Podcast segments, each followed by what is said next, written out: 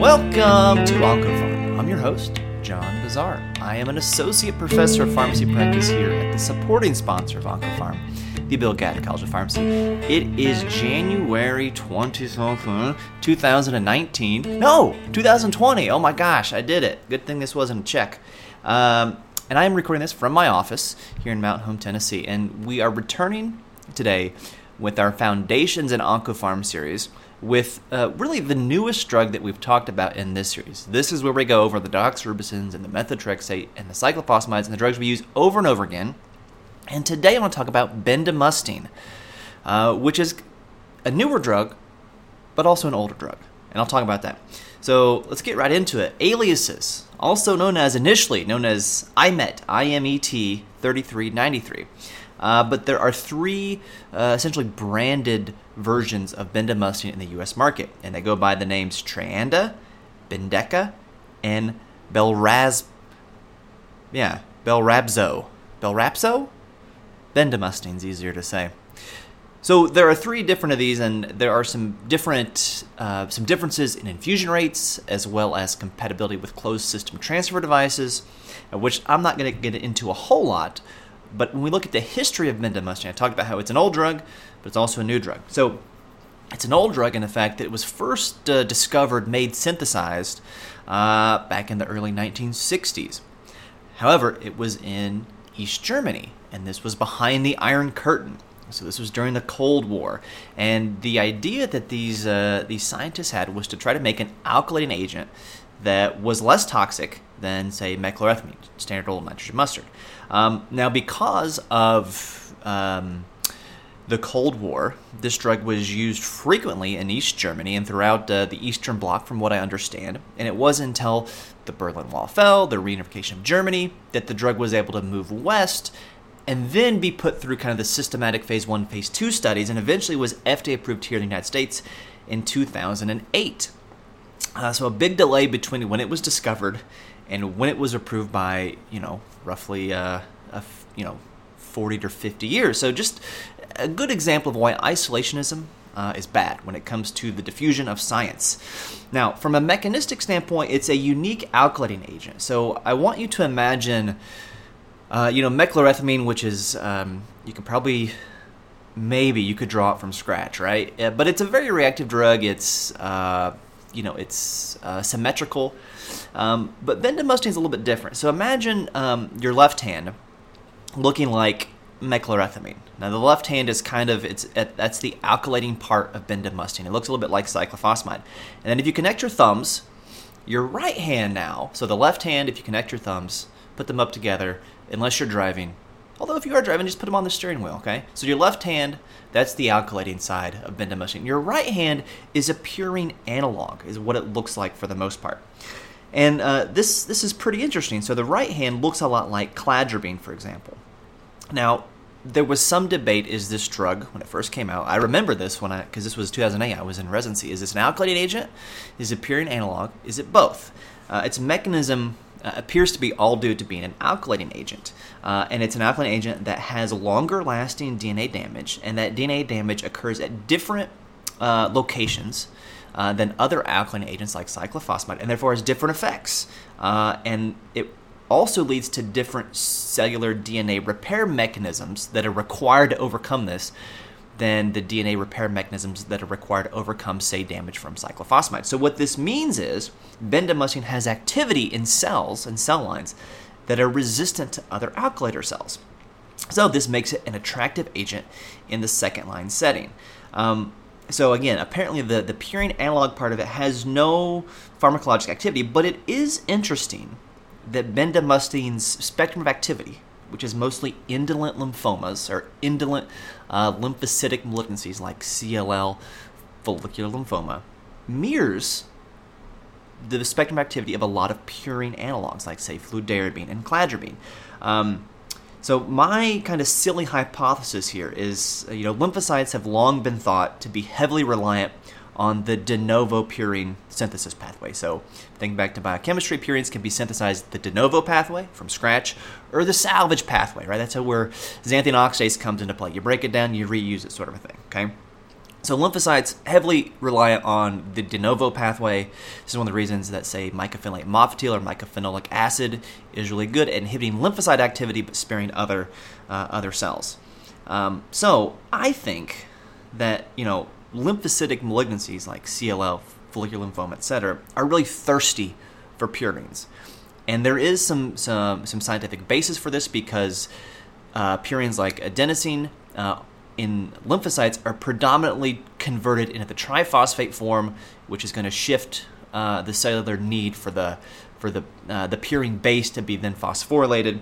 So, you know, I think that bendamustine probably gets into the lymphocytes a lot faster and preferentially over other cells, which is probably what happens with purine, with pure purine analogs, which is why things like fludarabine will cause profound lymphopenia after the neutropenia has has recovered.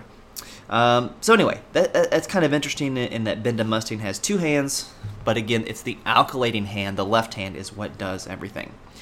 As we transition into the toxicities here, there are several warnings, precaution statements in the F D A package for bendamustine. The first is myelosuppression, which is the dose-limiting toxicity. Uh, there's one kind of phase two study or something that found thrombocytopenia as the dose-limiting toxicity, but at the doses we use, um, neutropenia and lymphopenia are more common than thrombocytopenia. Now, the nadir, so the lowest point when the counts are the lowest, is usually about three weeks after treatment, which is a good reason for us to give this drug in four-week or every twenty-eight day increments. Um, there is also a, a warning for infections, which makes sense, right? Seems like a duh statement. Duh, if it causes myelosuppression, it should cause infections. However, cyclophosphamide doesn't have a warning statement about infections, neither does doxorubicin. So why does why does bendamustine have this? Well, um, you know, there seems to be a reactivation of tuberculosis, hepatitis B virus. Now that could be confounded by the concurrent use of rituximab with bendamustine, herpes simplex virus and zoster viruses, C M V, uh, and also there are some case reports out there of P J P.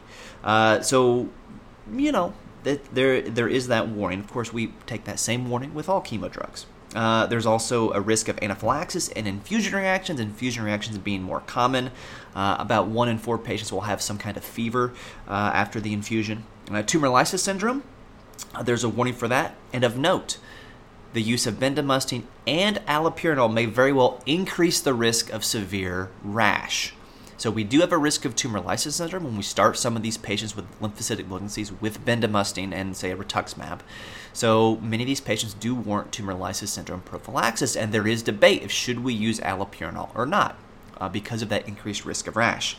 Uh, there's a, a box warning for, not a box warning, but a precaution statement for uh, severe dermatologic reactions like Stevens-Johnson syndrome and T E N S. Uh, rash happens in about eight percent of patients, but in almost half of those, three percent total, it's a grade three or four rash. So severe rash is not uncommon. three percent, you know, if you give this to a whole bunch of people a year, you're going to see some severe rash with bendamustine.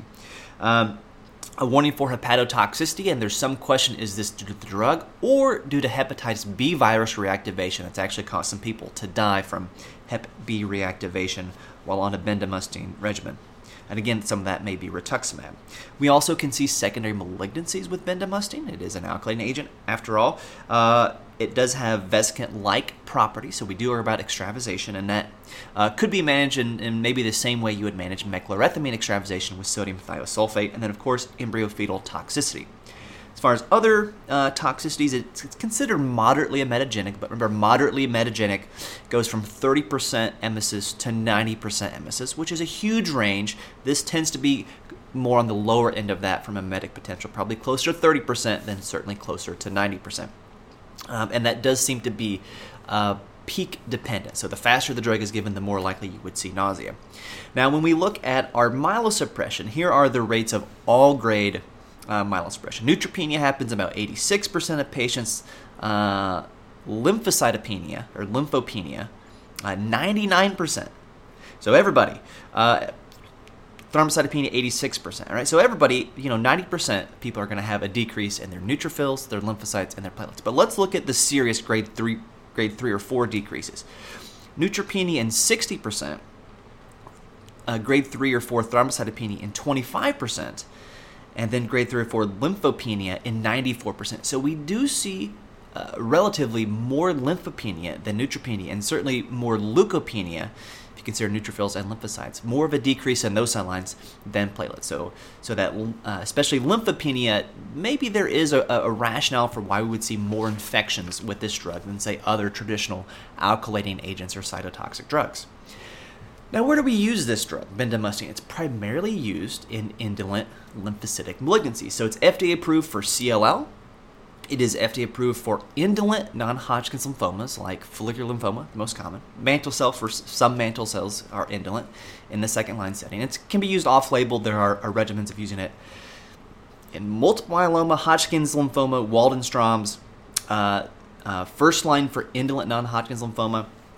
And then uh, we have the P B R regimen, polatuzumab vedotin with bendamustine rituximab for diffuse large B-cell lymphoma in like the third-line setting.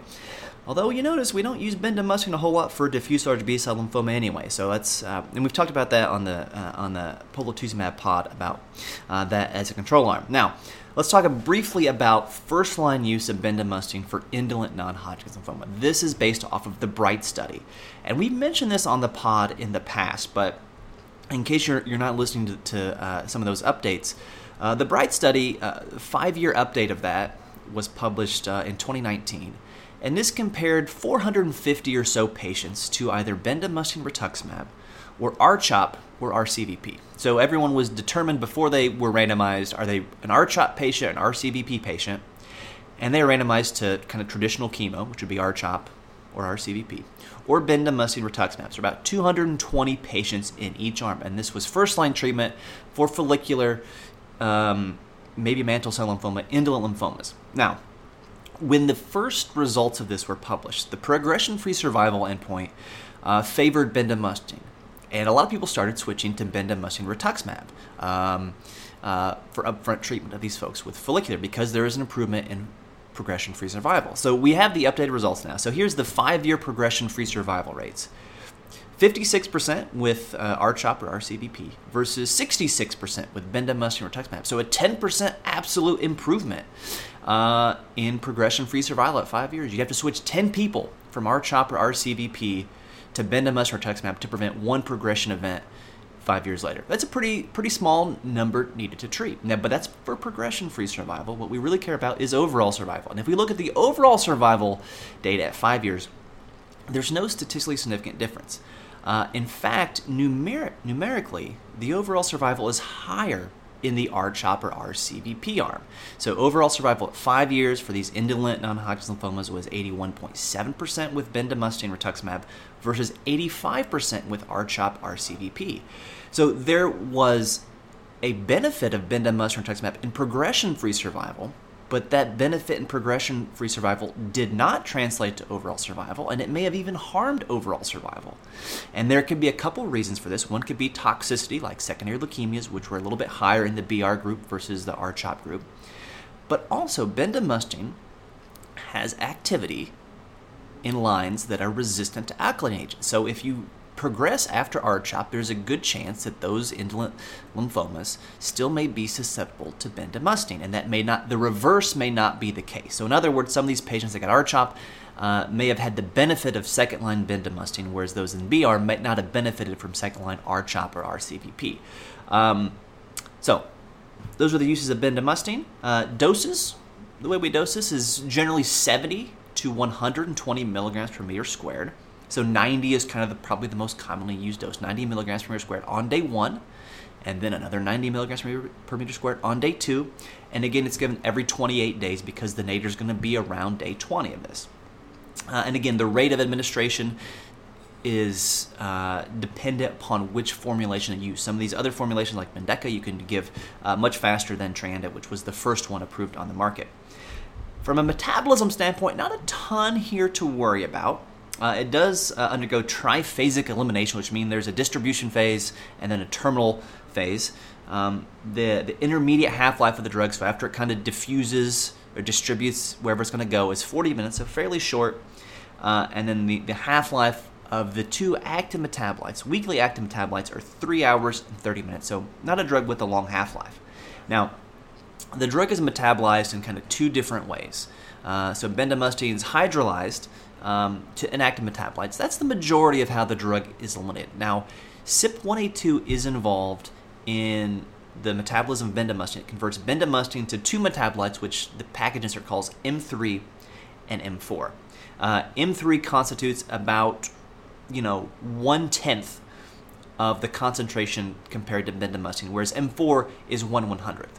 So M three and M four are probably not going to contribute a whole lot to the activity of bendamustine. They, they do have some cytotoxic activity. Now, they are they do turn into these active metabolites via C Y P one A two, which is an enzyme that can be inhibited by fluvoxamine or ciprofloxacin. Uh, that may increase toxicity by having higher concentrations of bendamustine. Conversely, smoking might induce C Y P one A two and lead to uh, a decrease in the, uh, or an increase in the breakdown of bendamustine to these weaker uh, active metabolites. Now, what effect, say, one A two inhibitors or one A two inducers or cigarette smoking have on concentrations of bendamustine or efficacy and safety? We don't know. Uh, so that's a study I would love to do if we had a ton of patients getting bendamustine, is go back and look at, uh, you know, a, a try to get homo- a homogeneous group of, of patients getting the same dose of bendamustine, uh, get a large pool of patients, same dose of bendamustine, figure out who were smokers and who were not, and, and look at rates of, say, uh, myelosuppression, and see if the smokers had less myelosuppression because uh, they metabolized bendamustine faster. Uh, but we don't have a ton of patients that we give bendamustine to locally uh, where I am, smaller clinic. But a great research idea for one of you out there to hopefully do. So that is OncoPharm for this week. Uh, you can uh, follow me on Twitter at PharmDeetnam, follow the podcast on Twitter and Instagram at Farm uh, or at OncoPharmPod. And until I talk to you again, remember, doses matter.